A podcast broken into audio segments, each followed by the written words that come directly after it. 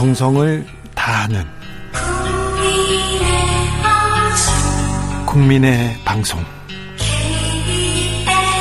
KBS 주진우 라이브. 그냥 그렇다고요.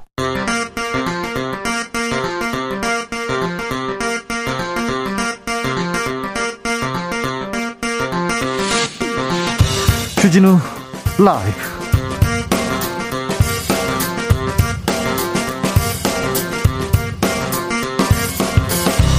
2022년 3월 10일 목요일입니다. 안녕하십니까. 주진우입니다. 대선이 막을 내렸습니다. 민심은 윤석열 후보 정권 교체를 택했습니다. 윤석열 대통령 당선인은 오직 국민만 믿고 국민 뜻 따르겠다. 경쟁은 끝났고 모두 하나 되자고 했습니다. 문재인 대통령은 분열을 씻고 통합해야 한다고 했습니다. 윤 당선인은 많이 가르쳐 달라고 화답했습니다. 윤석열 당선인에게 놓인 과제들 국민의힘 조경태 의원과 짚어보겠습니다.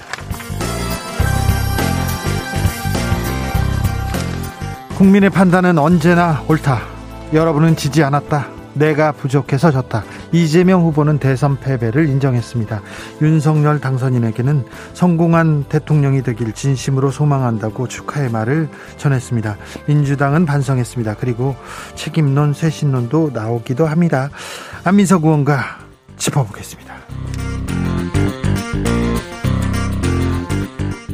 이번 대선에서 2대 남은 윤석열, 이대녀는 이재명을 택했습니다. 20대 남녀 표심이 극명하게 엇갈렸는데요. 윤석열 당선인이 풀어야 할 젠더 갈등이 표심으로 그대로 드러났다는 분석 나왔습니다. 2030 여성들 왜 이렇게 투표를 했을까요? 여성 표심에 담긴 의미 추적단 불꽃의 활동가였습니다. 박지원 민주당 여성위원회 부위원장과 짚어보겠습니다. 나비처럼 날아 벌처럼 쏜다. 여기는 주지루 라이브입니다.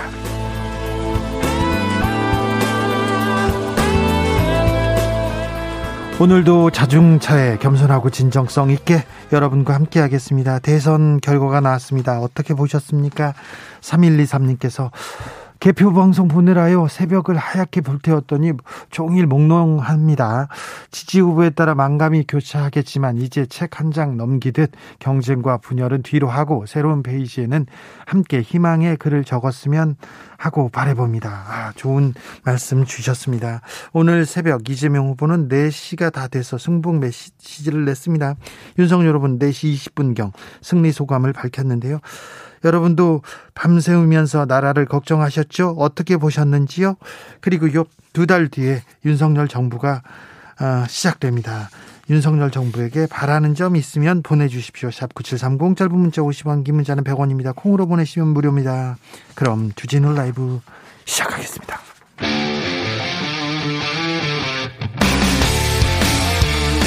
탐사보도 외길 인생 20년 주 기자가 제일 싫어하는 것은?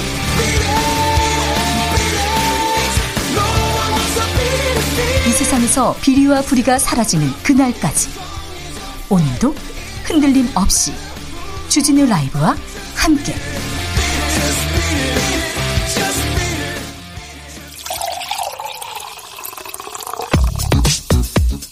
진짜 중요한 뉴스만 쭉 뽑아냈습니다. 주 라이브가 뽑은 뉴스 주스. 정상근 기자 어서 오세요. 네, 안녕하십니까? 윤석열 후보가 20대 대통령에 당선됐습니다. 네, 오늘 새벽까지 개표가 이어진 20대 대통령 선거에서 윤석열 국민의힘 후보가 당선됐습니다.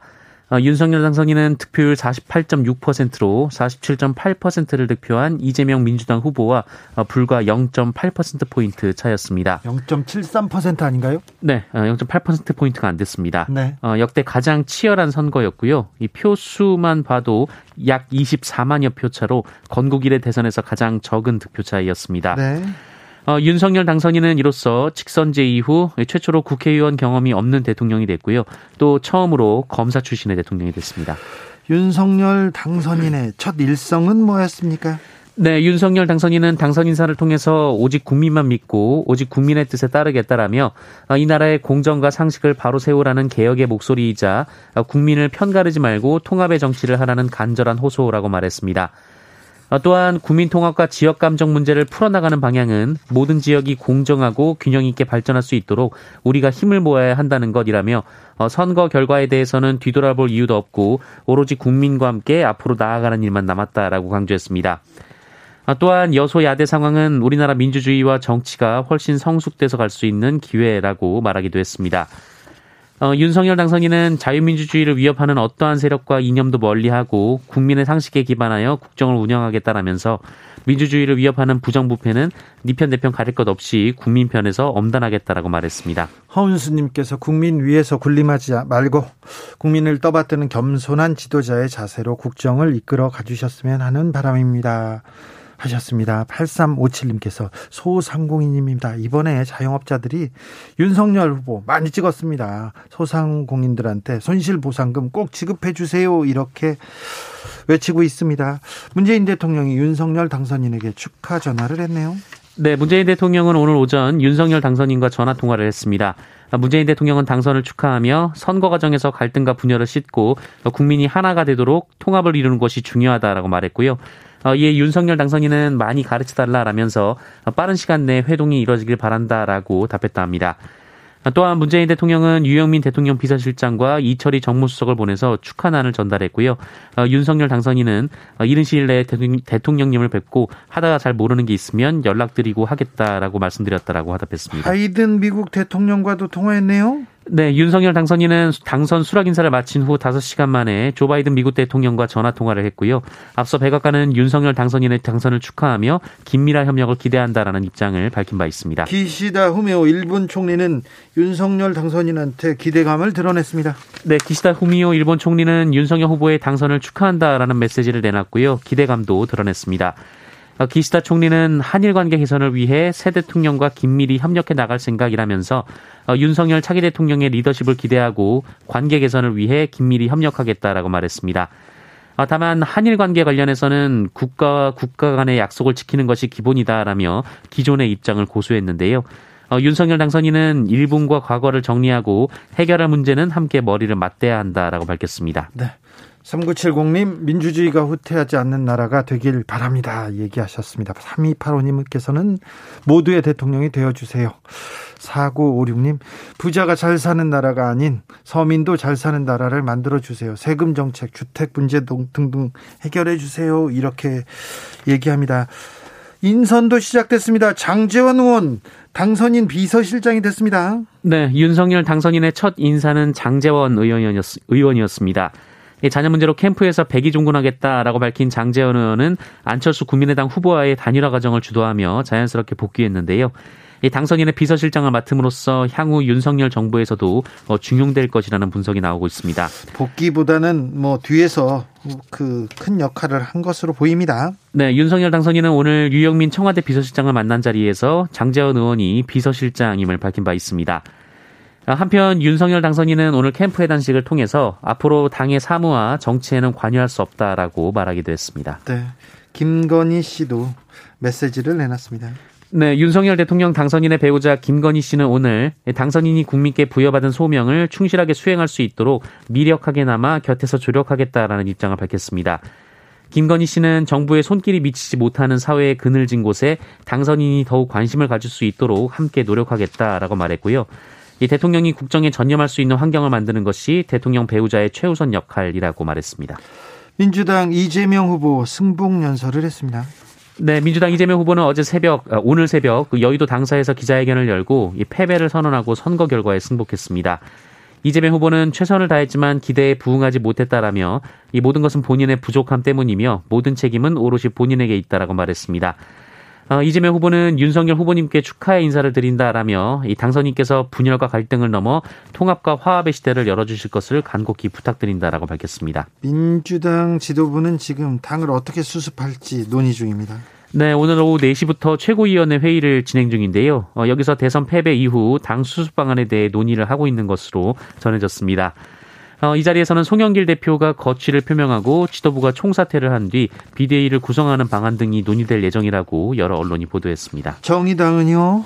네, 정의당 심상정 후보는 이번 대선에서 2.4%를 얻는 데 그쳤습니다. 심상정 후보는 윤석열 당선인에게 축하를 전하며 어, 그간 공헌한 협치, 통합의 길을 책임있게 열어달라라고 당부했습니다. 어, 심상정 후보는 양당 정치의 벽을 끝내 넘지 못한 1세대 진보 정치의 한계이자 심상정의 책임이라면서 대선에서 못다한 책임은 백이종군하며 두고두고 갚아나가겠다라고 밝혔습니다. 대선과 함께 재보궐선거도 있었습니다. 사실상 국민의힘이 석권했습니다. 네, 20대 대통령 선거와 함께 다섯 개 지역 국회의원 재보궐 선거도 함께 치러졌는데요. 어, 총 다섯 곳의 선거구에서 국민의힘이 이네 곳에서 승리를 했습니다. 서울 종로구에서는 최재영 전 감사원장이, 이 서울 서초구에서는 조은희 전 서초구청장이 당선됐고요. 어, 경기도 안성은 김학용 후보, 이 충북 청주 상당은 정우택 후보가 당선됐습니다. 이 국민의힘이 승리한 4개 선거구 중 종로와 안성, 청주, 상당 등 3곳은 민주당이 후보를 내지 않았고요. 서초에서만 양당이 격돌을 했는데 이 조은희 구청 어, 조은희 전 구청장이 여유롭게 이겼, 이겼습니다. 어, 유일하게 국민의힘에서 후보를 내지 않은 곳은 대구 중남구인데요. 이 남구청장이었던 무소속 임병헌 후보가 1위를 차지했습니다. 어, 임병헌 후보 역시 국민의힘 계열 정당 출신이어서 어, 사실상 재보궐선거구 전 의석을 국민의힘이 석권했습니다. 곧 국민의힘이 입당할 것으로 보입니다. 네. 네. 한편 재보궐선거에 당선된 후보들은 21대 국회의원으로 임기가 바로 시작되고요. 국민의힘의 의석수는 106석에서 110석으로 늘었습니다. 지난 총선에서 민주당이 압승을 거뒀습니다. 그리고는 그 전에 지방선거에서도 민주당이 압승을 거뒀는데 이번 대선과 재보궐선거에서는 국민의힘의 어, 사실상 석권인데 음, 민심이 무섭다는 거 알아야 될 것 같습니다. 특별히 정치인들 헤아려야 될 것 같습니다. 개표를 방해한 사람들이 있습니다. 선관위에 의해서 고발당했습니다. 네, 인천시 부평구의 한 개표소에서 보수 성향의 시민들이 투표함 이송 과정에 문제가 있다라고 주장하면서 이 투표함 이송을 사실상 가로막아 이 개표의 차질을 빚은 일이 있었습니다. 네, 그래서 뭐 개표가 아예 안 되고 있더라고요. 네, 앞서 유튜브 채널 가로세로 연구소는 해당 개표소에서 부정 선거가 일어나고 있다 이렇게 주장을 했는데요. 어, 인천시 선관위는 전혀 문제가 없다라는 입장이고요. 이 투표함 이송을 막고 선거 사무원을 협박한 시민들을 공직선거법 위반과 공무집행방해 혐의로 경찰에 고발한다고 밝혔습니다. 엄청 이거 큰 문제인데요. 이거 공직자들을 그리고 선거를 방해한 행위예요. 중범죄인데 실상은 어땠습니까?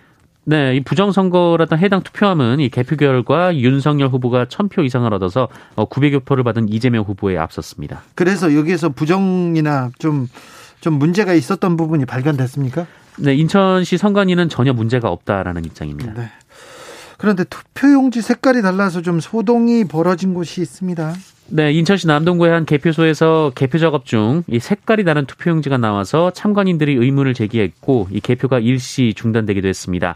어, 이에 대해 남동구 선관위는 그 롤지의 생산 시기 그리고 보관 상태 등에 따라 색이 다를 수 있다면서 문제는 없다라고 판단했습니다. 네. 그렇군요. 윤석열 후보가 당선되자마자 곽상도 전 의원 옥중 서신을 띄웠습니다. 네, 대장동 개발 사업자에게 뇌물을 받은 혐의로 구속 기소돼 재판을 앞둔 국민의힘의 곽상도 전 의원이 50억 클럽 출신입니다. 네, 네, 50억 클럽 멤버죠. 네, 오늘 법조 기자단에게 옥중 서신을 보냈습니다. 편지를 썼어요. 네, 어, 그동안 정권 교체를 반드시 이뤄야 한다는 일념으로 의정 활동을 펼쳐왔다라면서 어, 정권 교체도 된 이상 홀가분하게 법정에서 무죄 투쟁을 할 것이다라고 주장했습니다. 네. 네, 곽상도 전 의원은 검찰은 억지 춘향격으로 구속하고 기소했다라면서 5개월에 걸친 강제 수사에도 아무런 흔적을 발견하지 못했다라고 주장하기도 했습니다. 대선하고 또 50억 클럽하고는 무슨 관계 있는지 홀가분한 마음으로 네.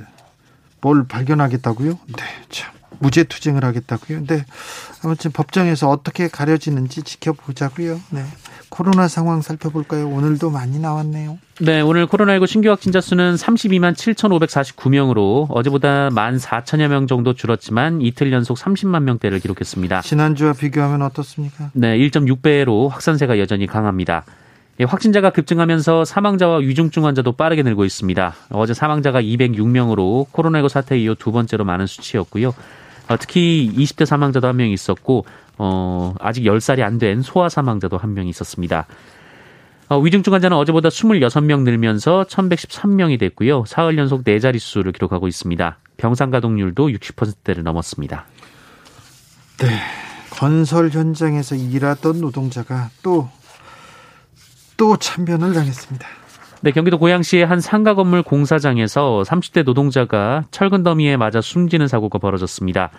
어제 오후 1시쯤 고양시 덕양구 지축역 인근의 지하 2층, 지상 7층 규모의 상가 건물 신축 공사 현장에서 벌어진 일입니다. 어, 지상에서 운반 중이던 크레인 철근이 중국 동포인 30대 박모 씨를 덮쳤고 이 박모 씨가 철근의 머리를 맞아서 그 자리에 쓰러져 병원으로 옮겨졌으나 숨졌습니다. 어, 사고는 크레인을 이용해 지상에서 지하 2층으로 약 200kg에 달하는 무게 23mm짜리 철근 150개 무금을 옮기다가 어, 중심이 한쪽으로 쏠리면서 발생한 것으로 조사가 됐습니다. 어, 경찰은 안전수칙 준수 여부 등 정확한 사고 경위를 조사하는 한편 이 중대재해처벌법 적용이 가능한지 검토 중인데요. 어, 해당 시공사가 상시근무 노동자 수가 50인 이하 기업인 것으로 알려져서 그럼 안 되네요. 어, 네, 현재 50인 이하는 중대재해처벌법에 적용되지 않습니다. 네. 현장에서 일하던 노동자가 또 집에 못 가고 참변을 당했습니다. 안타까운 사고는 계속해서 이어집니다. 이런 사고는 좀 줄여야 됩니다. 아, 생명과 이 돈, 돈을 생명으로 맞바꾸는 그런 후진적인 사고는 줄여야 된다고 봅니다. 말다툼 도중에 아내를 폭행한 남성이 있습니다. 어린 딸들의 신고로 체포됐습니다. 네, 어, 인천 미추홀경찰서는 가정폭력범죄 처벌 등에 따른, 따른 특례법 위반, 어, 그리고 아동복지법 위반 혐의로 40대 남성을 붙잡아 조사하고 있다고 밝혔습니다. 네. 어, 이 남성은 어젯밤 11시 20분쯤 미추홀구의 자택에서 10살 그리고 9살 딸이 보고 있음에도 불구하고 이 부부싸움을 하던 도중 30대 아내의 머리를 폭행한 혐의를 받고 있습니다. 아이고. 어, 당시 부부싸움을 목격하던 두 딸이 엄마 아빠가 싸우고 있다라며 112에 신고를 했고요. 네. 이 출동한 경찰은 남성을 현행범으로 체포했습니다. 네. 어, 이 남성은 아내와 말다툼을 하다가 폭행에 이른 것으로 알려졌고요. 가정폭력 전력은 없는 것으로 확인됐습니다. 전력이 없더라도 머리를 폭행한 거 이거 중범죄입니다. 절대 절대 그냥 넘어가서는 안 됩니다. 네, 경찰은 현재 두 사람을 분리 조치하고 접근 금지에 해당하는 임시 조치를 신청한 상태로 알려졌습니다. 폭력은 어떤 경우에도 정당화될 수 없습니다. 가족이라고 해서 자식이라고 해서 폭력을 가하는 거 절대 안 됩니다. 이거 범죄입니다. 범죄라는 거 아셔야 됩니다. 조금 전 민주당이 최고위 회의를 열고요. 송영길 대표 등 지 도부가 총사퇴한다고 발표했습니다. 주스 정상근 기자와 함께했습니다. 감사합니다. 고맙습니다. 1163님께서 든든합니다. 국민들 속 시원케 일 잘하시는 대통령으로 끝까지 승리하시는 대통령 되시길 소원합니다. 얘기하셨습니다. 안창국님께서는 그동안 정치에 혐오했던 국민들이 비정치인을 뽑았다고 봅니다. 이렇게 분석해 주셨고요. 0645님 참으로 참담한 마음으로 앞으로 뉴스 안 보겠다는 댓글도 많았어요. 이민 가고 싶다는 글도 있었고요. 1%도 안 되는 표 차이. 자만과 오만은 버리고 야당과도 통합을 하고 측근에 절대로 관, 측근에 절대 관대하지 말기를 진정으로 바랍니다. 이렇게 얘기했습니다. 그럼요, 그럼요. 1600만 명 이상이 상대방 후보를 찍었습니다. 그러니까 1600만 어, 명에 반대하는 사람들, 어, 그 분들의 마음도 헤아려, 헤아려야 됩니다. 1898님, 여가부 폐지 공약에 마음이 불편합니다. 이렇게 얘기했는데, 이 부분에 대해서 여혐, 뭐, 여가부 폐지 이 부분에 대해서 걱정하는 분들이 많다는 것도 좀 헤아려 주십시오. 박지수님께서는 정의당 응원합니다. 힘내십시오. 이렇게, 네. 정의당 응원 메시지 보냈습니다. 교통정보센터 센터 다녀오겠습니다. 김한나 씨.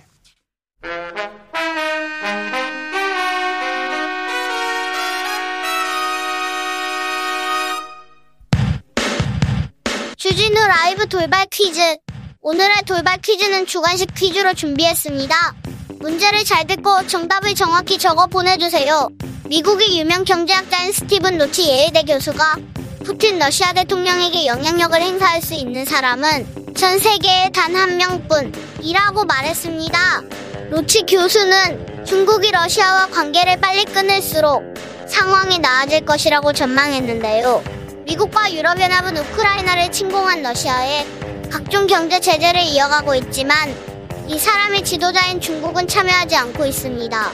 중국 국가주석으로 푸틴 러시아 대통령에게 영향력을 행사할 수 있는 단 한 명으로 꼽히고 있는 이 사람은 누구일까요?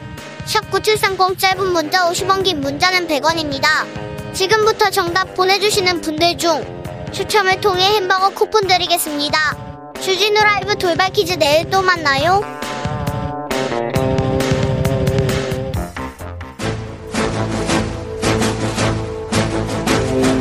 대한민국 정치 정쟁을 멈추고 품격을 높이자 고품격 정치 비책 정비록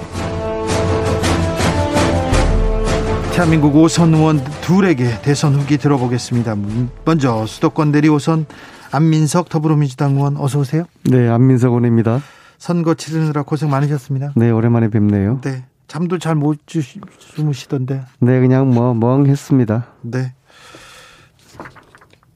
자, 대선 어, 결과 보고 어떤 생각 드시던가요? 뭐 아쉽죠. 24만 7만 표로 졌는데요. 0.73%입니다. 이제 막판에 저희들이 이제 결집을 했는데 결국에는 서울에 33만 표 여기에서 졌고요.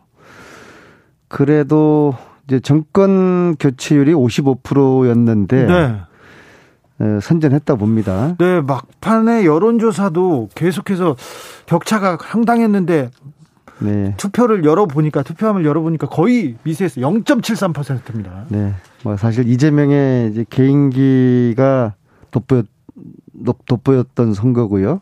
또 거의 더불어서 이 촛불 정부를 이어가야 된다는 이제 국민적인 열망, 어떤 개혁에 대한 국민적인 열망.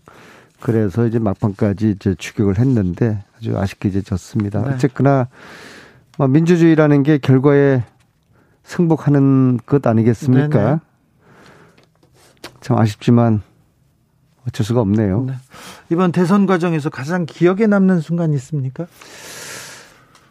어젯밤이었습니다. 어젯밤이요? 네. 어젯밤에 제가 어디 커피숍 갔는데요. 오늘 방송 출연하기 위해서 시간이 남아서 커피숍에서 차 마시면서 좀 정리를 하는데 20대 어, 후반의 여성이 저를 알아보고서 인사를 하더니요.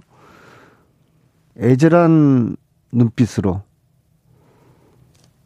이재명 꼭 돼야 된다고 저는 너무 무섭다고 그것이 사실은 2030 여성들이 이재명 후보에게 많이 결집되지 않습니까? 네. 그러니까 심상정을 찍기로 했었는데 심상정을 찍었다가는 윤석열 대통령 시대에 대한 공포 두려움 그래서 저에게 애절하게 정말 너무 두렵다고 윤석열 후보 되는 게 그 목소리가 있었다는 것을 윤석열 후보께서 또 국힘에서 좀 기억을 좀 잘 했으면 좋겠습니다. 그런데 도대체 갈라치지 갈라치기 치기 하지 않았다고 하고 젠더 갈등 유발시키지 않았다고 하니까 그 부분 참 아쉽네요. 네. 네. 그 여성의 그 애절한 눈빛은 아직도 잊을 수가 없습니다. 불과 24시간 전에 만났던 여성입니다. 네.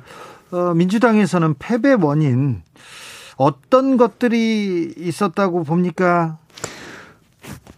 뭐 선거라는 게 이기면은 한 10가지 퍼즐이 착착 맞춰졌고요. 그렇죠. 뭐 지면은 1, 1% 지더라도 10가지 퍼즐이 이제 뒤틀린 건데요. 근데 이번 선거는 좀 간단했다고 봅니다.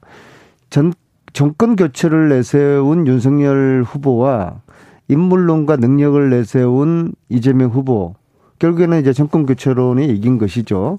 근데 정권 교체론은 부동산과의 이제 동전의 양면이지 않겠습니까? 그래서 이제 부동산 문제로 악화된 민심이 정권 교체로 이어진 뭐 내로 내로 남물도 있었다고 하지만은 어 그것보다는 이제 부동산 특히 이제 서울이 33만 표로 진 것을 보면은 네.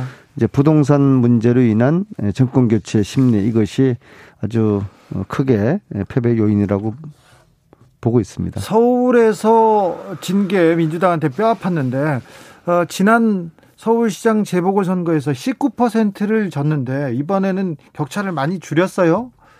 아, 많이 쫓아갔어요. 어, 한달 전에 선거를 시작할 때 서울시의 여론이 이재명 후보가 20% 가량 진 거거든요. 그러니까 20% 증거에서 5%까지 쫓아갔으니까 이제 상당히 이제 추격을 한 거예요. 네. 그런데 이제 서울에서 진 5%를 경기에서 메우고도 좀 여유가 있어야 되는데 네. 경기에서 딱 5% 이겼잖아요. 네. 그죠? 인천서 겨우 한 뭐 2% 정도 이기고 예. 그러니까 전체적으로 수도권에서 우리가 우세를 했어야 되는데 네. 이걸 하지 못한 것이죠. 뭐 선거라는 게 인구의 절반 이상이 수도권에 몰렸기 때문에 결국에는 뭐니 뭐니 하더라도 수도권 이 좌를 좌우를 하는 것이거든요. 네. 그래서 수도권 특히 이제 서울에서 많이 졌고 그것을 경기도에서 넉넉하게 메우지 못했고 뭐 그러한 저 아쉬움이 많습니다. 그래서 저도 이제 경기도 같은 경우에도 제가 이제 경기도 전역을 선거운동 동안에 돌면서 느낀 것이 한 7, 8% 정도 앞설 수 있겠다 그런 기대를 했거든요. 네. 근데 결국에는 이제 5% 밖에 앞서지 못했고요. 뭐 네. 지면 항상 아쉬움이 남지만은요. 경기에서 뭐 저 같은 사람이 저희 경기도에서 좀 더 열심히 더 뛰었더라 그러면은 네. 한 번이라도 더 유세했더라 그러면은 7, 8%까지 갔, 갔을 것이고 그러면 이기지 않았을까라는 그런 열심히 하셨잖아요. 아쉬움이 있습니다. 뭐 목도 많이 쉬고 뭐 아침부터 밤 늦게까지 나름대로 혼신을 다했지만 그래도 좀 더 뛰지 못한 그런 네. 후회가 있는 것이죠. 알겠어요. 그런데 새벽에 전화는 하지 마세요. 너무 새벽에 전화하시니까. 특히 제 보좌관들에게 미안하죠. 네. 아니요. 다른 분들한테도 저한테도요. 어, 자, TK 출신 안민석 의원한테 여쭤보겠습니다. 경북 안동 출신 이재명 후보가 TK 민심에 공을 들였는데 대구 경북에서는 조금 이번에 그 성과 어떻게 보십니까? 이게 전체 이제 아까 페인 말씀하시면서 제가 이제 빠뜨린 부분이 이제 대장 동익을 언급하지 않을 수가 없는데요. 네. 제가 이제 경선 때 경상도 지역을 많이 돌았거든요. 네. 8월 달까지만 하더라도 티켓 출신, 안동 출신의 이재명 후보가 경북에서 한 40% 정도는 얻지 않을까 할 정도로 인기가 좋았어요. 그래요? 근데 이제 9월 달부터 대장동이 터지면서 이게 전체적으로 이제 깔아앉는단 말이에요. 예. 그럼에도 불구하고 TK 중에서 어 경북은 한 30%까지 기대를 했고 막판까지는 아무리 못해도 25%까지는 얻을 수 있지 않을까. 대구도 마찬가지고요.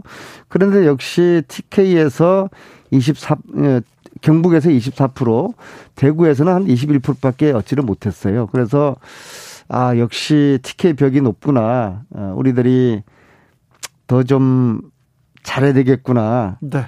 그랬습니다. 아무튼 TK가 기대보다 좀 못 미쳐서 참 아쉽습니다. 김혜민 씨께서 안민석 의원님께 이 문자 꼭 좀 읽어주세요. 패배감과 절망감으로 힘들어하는 1번 지지자들 빨리 회복할 수 있게 민주당 빠르게 재정비하고 으쌰으쌰 해주세요. 얘기합니다. 민주당 지도부가 총사퇴했습니다. 윤호중 비대위원장 체제로 가기로 했다는데 민주당은 앞으로 어떻게 됩니까?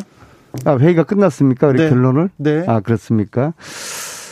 그런데 이 총사태에 대해서는 좀 한번 점검해 볼 필요가 있습니다. 왜냐 그러면은 사실 이제 지도부의 어떤 책임이나 잘못이 있는 건 아닌데 네.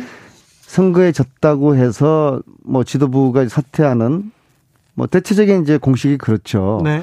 그런데 지금은 여전히 전쟁의 시기거든요. 그렇죠. 곧 대선 있습니다. 1라운드 끝나고 2라운드에 지방선거라는 또 큰 전쟁이 남아 있어요.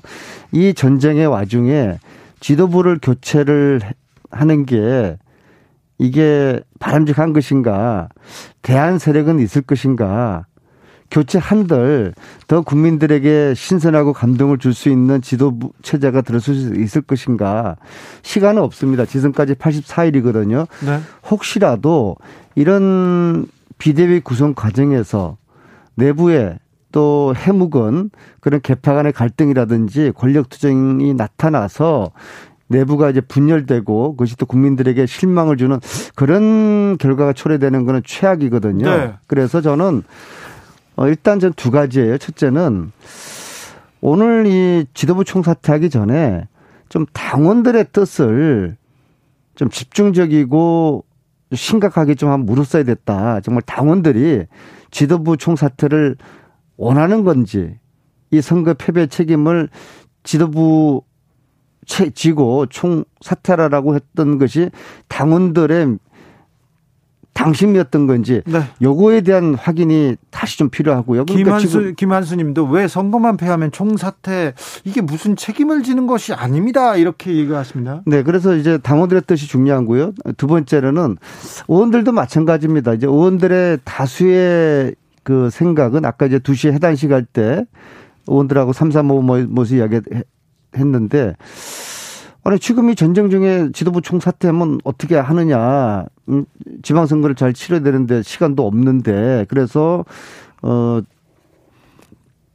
물론 송영길 대표가 어, 사퇴를 던졌을 경우에 네. 이거 의원들이 이걸 다시 저 주소 담아서 네. 의원들의 좀 총의를 모아서 이것을 반려를 해서 어 아, 일정 아, 그런 기도 네, 있네요. 그래서 이 지도부 체제를 유지를 해야 되는 거 아닌가 그런 의견들이 많은 것 같습니다. 네. 강기호님께서 대선 때 이재명이 약속한 정치 개혁 해라 꼭 해라 이렇게 얘기합니다. 대선 때 정치 개혁 외쳤지 않습니까? 아, 저희들이요. 네. 그것뿐만 아니라 저희들이 이제 뭐 저 통합 정부 구성이라든지 지방 선거 때 젊은 2030 신인들 대거 저 발탁해서 공천 주는 문제라든지 뭐 여러 가지 이제 공략한 거 있지 않습니까? 이거 지켜야 되는데요. 그와 네. 더불어서 어쨌거나 비대위 체제든 송영길 체제가 유지되든 간에 뭔가 민주당이 좀 획기적으로 혁신할 수 있는 네. 예, 혁신할 수 있는 어 그러한 모습들을 좀 지속적이고 진정성 있게 좀 보여줘야 된다고 생각을 합니다. 근데 그것이 비대위 체제라고 해서 그것을 혁신할 수 있는 체제냐, 네. 혁신 비대위로 가는 것이 지금 가능할 것인가. 어, 저는 그 부분에 있어 가지고 좀 우려도 있고 좀 회의적입니다. 네.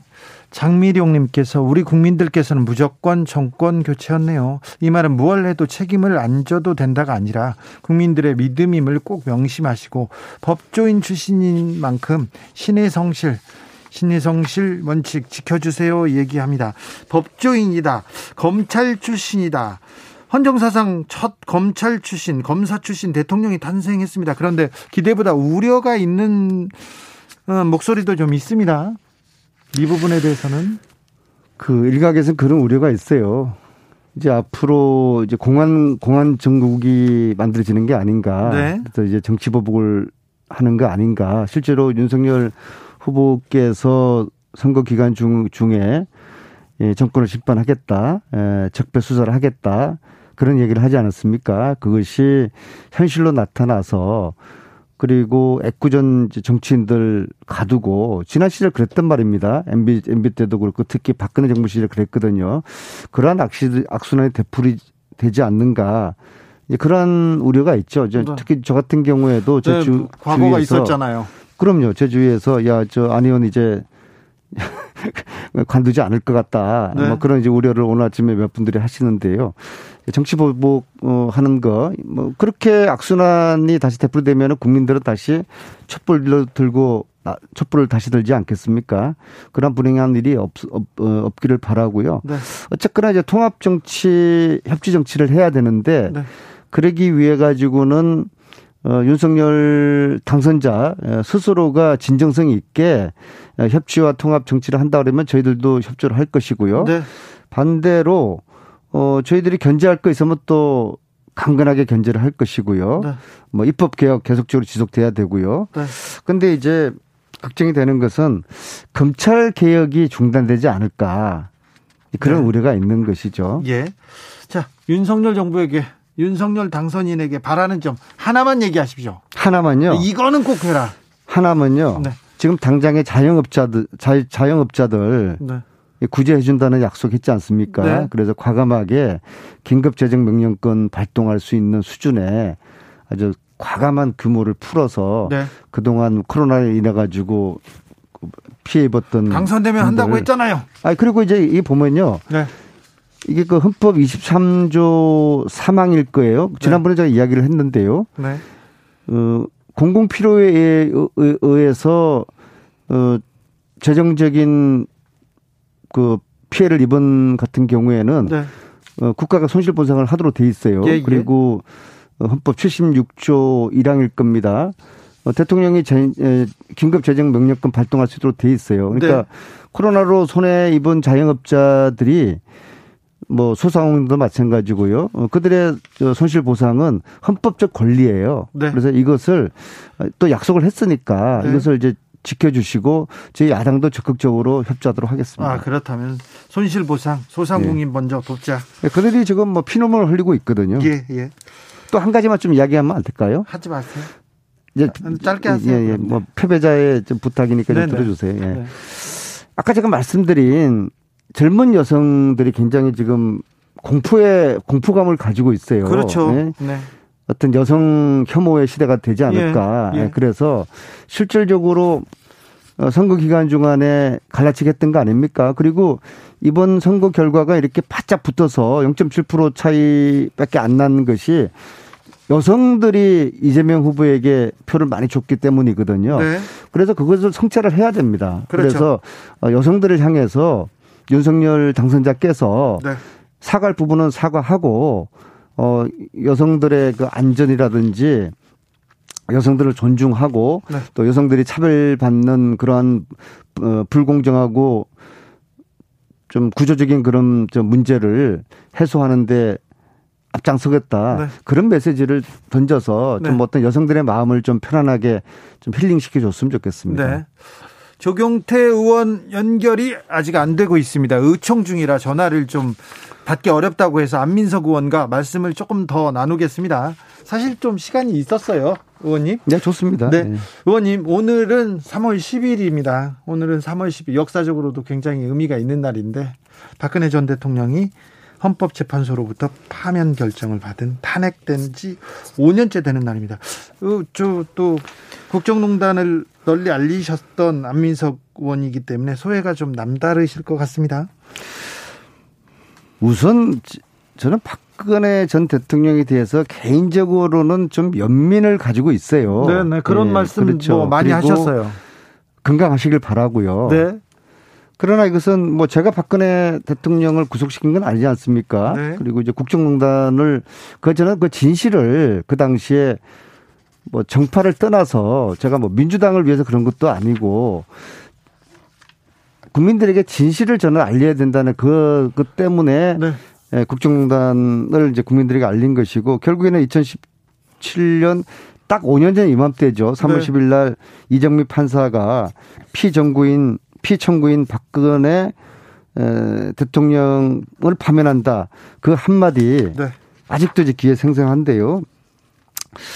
어, 다시 그러한 좀 불행한 일은 절대로 없으면 좋겠다. 또 일각에서는 네. 또 청와대가 또 뭐 저 비선 라인에 의해서 움직여 줄수 있는 그런 우려도 하는데 그러진 않겠죠. 그런 일은 없었으면 좋겠다. 네, 알겠습니다. 뭐 무당에 대한 우려 그것이 현실로 나타나지 않아야 된다. 그렇게 말씀드리겠습니다. 알겠습니다. 지금까지 안민석 더불어민주당 의원이었습니다. 고생 많으셨습니다. 네, 고맙습니다. 이번에는 국민의힘 의원으로 가볼까요? 나비처럼 날아 벌처럼 쏜다.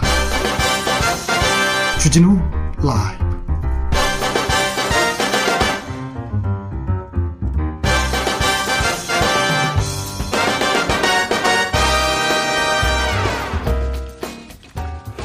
조경태 의원께 가보겠습니다. 의원님 나와 계세요?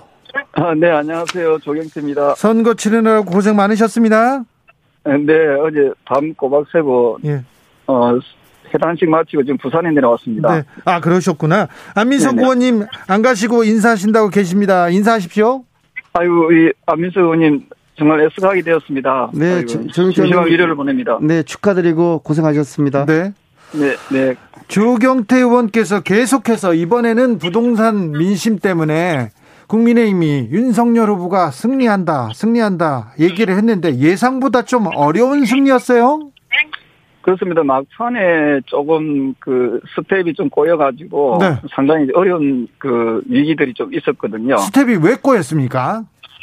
어 아무래도 저 윤 당선자께서 정치에 들어온 지 얼마 안 됐기 때문에 네. 상당히 뭐 그런 저런 부분에서 좀 어 국민들이 느꼈을 때 좀 어, 부족한 부분이 좀 많이 있었지 않았나 이렇게 느끼고 있습니다. 네. 이대녀, 특별히 이대 20대, 30대 여성들이 아, 좀 여성 혐오 때문에 두렵다 이러면서 나중에 결집했어요. 이 부분은 좀 풀어주셔야 될 것 같아요. 사실은 그 젠더 갈등을 그 촉발시킨 정권은 그 민주당 정권인데 민주당이요? 예, 저는 그렇게 생각을 합니다. 그런데 이대남이 그 뿌리 난 이유가 바로 거기에 있었거든요. 그 오히려 그 이대녀에 대비했을 때 역차별 당한다는 그런 인식이 많이 강했는데, 어, 저는 그 윤석열 그 당선자께서 이제 정부를 이끌어 나갈 때는 네. 여성 남성 이런 거 구분하지 말고 예. 어, 젠더 갈등을 극복해 나가는 그런 국정 운영이 어, 되리라고 저는 어, 믿고 있고요. 또 네. 그렇게 가야 된다 이렇게 보고 있습니다. 근데 이준석 대표가 여성 표심을 좀 자극하는 자극하는 언행이 있었지 않습니까? 그거는 그렇습니다. 예, 네, 네. 알겠어요. 네, 넘어가겠습니다. 자, 검찰 출신 대통령에 대한 좀 우려는 그 너무 그 걱정 안 해도 되겠죠? 예, 걱정 안 하실 때는 됩니다. 왜냐하면은 과거의 그 군사 시절의 그 검찰이 아니라 지금은 이제 민주화된 상황에서의 검찰 조직이지 않습니까? 네. 그리고 지금은 아시다시피 여러 채널 그 또 여러 가지의 그 어떤 정보들이 그 너무도 많이 흘러나오고 있기 때문에 검찰에서 어, 과거처럼 어, 독재적 발상으로 뭐 나라를 자유유지하는 그런 시대는 이제 끝났다 이렇게 보시면 되겠습니다. 네. 서울 표심이 이번에 승부를 갈랐다고 했는데 부산은 어땠습니까?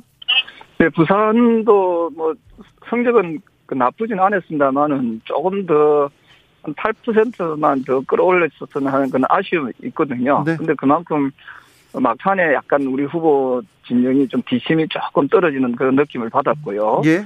어쨌든 뭐 결과론적으로 소중한 한, 한 표를 행사를 하셔서 특히 또 코로나 상황에서 상당히 어려운 상황에서 저는 잘 극복해냈다라고 생각하고 네. 우리 국민의 힘의 승리가 아니라 저는 우리 국민들께서 정권 교체를 연망했던 국민들의 승리다. 저는 그렇게 말씀드리고 싶습니다. 자, 윤 당선인 비서실장에는 장재원 의원, 부산의 장재원 의원이 지명됐습니다. 조경태 의원님은요? 아, 저는 지금 국회의원 하고 있지 않습니까? 그래도 예. 어디 안 가십니까? 뭐 저는 그, 뭐 제가 어떤 자리를 연연해서 뭐 누굴 도와주고 뭐 하는, 했던 게 아니라 어쨌든 나라가 좀 정상화되고 어, 그리고 좀 공정과 상식과 정의가 좀 어, 다시 살아 숨쉬게 하는 그런 대한민국을 만들어야겠다는 그런 일념으로 제가 도왔거든요. 네. 그래서 저는 뭐 어쨌든 지금의 결과에 대해서 정권 교체가 이루어졌기 때문에 어, 그, 그 부분만 하더라도 상당히 저는 어, 만족스럽다 이렇게 보고 있습니다. 국민의 당과 합당은 어떻게 됩니까? 저는 그게 아주 어 건물 건물사를 탈 것이라 보고 있거든요. 네. 어그 윤 당선자께서도 여러 차례 그 말씀을 하셨고요 공개석상에서 네. 그리고 이제 뭐 더 이상 그걸 미룰 어, 필요도 미룰 이유도 없다라고 생각을 하고 있습니다. 알겠습니다. 이명박 전 대통령 이제 곧 나오십니까? 의원님? 아, 이명박 대통령. 네. 이명박 대통령은 글쎄요, 그거는 이제 그 대통령 당선자의 어떤 의지에 달려 있는 거겠죠. 아니 당선되면 당선되면 특사로 풀어준다고 하셨으니까. 네, 그런 뭐 만약에 그런 말씀을 공언했다면은 아마 그 약속을 어, 지키기 위해서 또 노력을 하지 않겠나는 생각을 하고요. 다만 어느 시점인지에 대해서는 아직까지 뭐 나온 그 확정된 바는 없는 걸로 그래 알고 있습니다. 정권이 바뀌면 이명박 전 대통령이 나오는 게 맞습니까? 그 역시도 그 저는 그, 그 국정 운영을 이제 앞으로 책임질 그 윤 당선자의 어떤 어떤 그 고민들이 있어야 될 것 같고요. 네. 또한 나아가서 우리 국민들이 바라는 또 여러 가지 이 법의 형평성이라는 게 있지 않습니까? 네. 그러니까 잘 어, 어, 어, 조율해가면서 저는 네. 어, 조, 어, 조심스럽게 국정 운영을 해 나가야 된다 이렇게 보고 있습니다. 안민석 의원님이 질문이 있답니다. 네, 조경태 의원님. 아, 아직 안 가시구나. 네. 네. 그 저도 윤석열 당선자가 성공한 대통령 되기를 바라고요. 네. 뭐 저희들은 협력할 부분은 협력을 하되 견제할 것은 견제하면서 이제 건강하고 강한 야당이 이제 될 것인데요.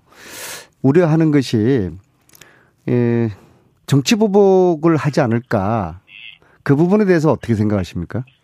저는 그 저도 이제 뭐 우리 안민석 의원님하고 생각이 비슷합니다만은 어떤 그 전 정권에 대해서 고의 고의적으로 또 아주 악랄하게 정치 보복하는 행위들은 이제 더 이상 있어서는 안 된다 생각을 하거든요. 예. 그런 의미에서 아마 그 뭐 없는 죄를 뒤집어 세워가지고 어뭐뭐 뭐 죄를 만든다든지 아니면 억지로 죄 있는 것을 또 낱낱이 찾아서 한다든지 그런 아주 숭악한 그런 그 정치 보복은 하지 않을 거라고 생각을 하고 있고요. 만약에 그런 일들이 반복된다면은 뭐저 역시도 네. 어 그 그런 부분에 대해서는 어 그, 그렇게 막아주십시오. 네. 예, 생각을 하지 않, 네, 잘 알겠습니다. 네. 이상우님께서 조경태 의원님 국힘 승리했지만 국민 통합을 위해서 꼭 좀 부탁드리겠습니다. 이형진님께서는 서울 아파트 반값으로 뚝 떨어져 주세요 이렇게 얘기하는데요. 아마도 앞으로 부동산 정책의 기준은 많이 바뀔 것 같고요.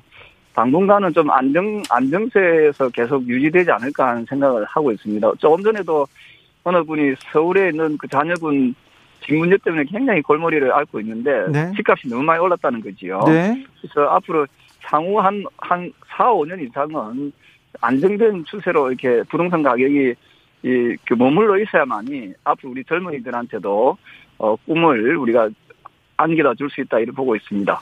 4598님께서 하루 종일 속상했는데요. 한편으로는 또 어떤 새로운 정치가 펼쳐질지 기대되기도 합니다.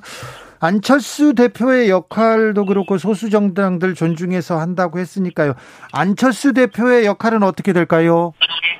앞으로 상호 보완적이고 상호 존중하는 행태로 갈 것 같고요. 또 안철수 대표 역시도 아마 합당을 하게 되면은 우리 당의 일원이 되기 때문에 자연스럽게 뭐 협력하고 같이 나아가는 그런 어, 어 좋은 그 파트너로 계속 성장해 나가지 않을까 생각을 하고 있고요.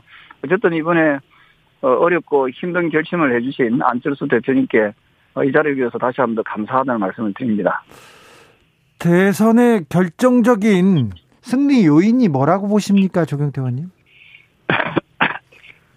저는 한마디로 이야기하면 정권 교체에 대한 열망이라고 생각을 하거든요. 네. 어, 저는 앞으로도 국힘이, 국민의 힘이 만약에 정권을 잡았는데 못하면은 오는 후에 또 저는 정권을 내놔야 된다 생각하거든요. 예. 왜냐하면 국민의 주권은 바로, 아, 대한민국 주권은 국민한테 있기 때문에 앞으로 이제는 두 분 다시는 국민을 속이거나 기만하거나 또는 오만한 그런 정권들은 나타나서는 안 된다고 생각을 합니다. 그래서 음. 항시라도 정권이 바뀔 수 있다는 메시지를 이번에 국민들께서 주신 거거든요. 네. 그래서 이것을 우리 국민의 힘 역시도 좀 무겁게 받아들여야 된다 이런 입장입니다. 윤석열 후보의 반대편에 반대 표를 던졌던 1,600만 명이 넘는 국민들이 있습니다. 그분들한테 좀 한 말씀 해주십시오. 네, 그 정치라는 것은 항상 뭐 이길 수도 있고 질 수도 있습니다만은 그 패배했다 해가지고 너무 그 낙심하실 필요는 없을 것 같습니다. 네. 또 언젠가는 또 다시 일어나서 또 재기할 수도 있는 것이 정치라고 생각을 하고요. 예. 그만큼 저는 어 국민 통합을 위해서 또 그 국민 화합을 위해서 노력하는 정치를 어 윤석열 당선자께서 꼭 실현시켜 주기를 바랍니다. 김한수님께서 부산 집값도 좀 잡아주세요. 제발 너무 올라서 힘듭니다. 이렇게 얘기합니다. 어, 안민석 의원님한테도 한 말씀 해주십시오.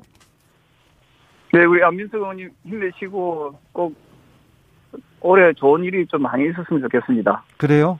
거대 어, 그 거대 야당이 됐네요. 거대 야당과의 협치도 매우 중요한 사안인데 이 부분 잘 될까요?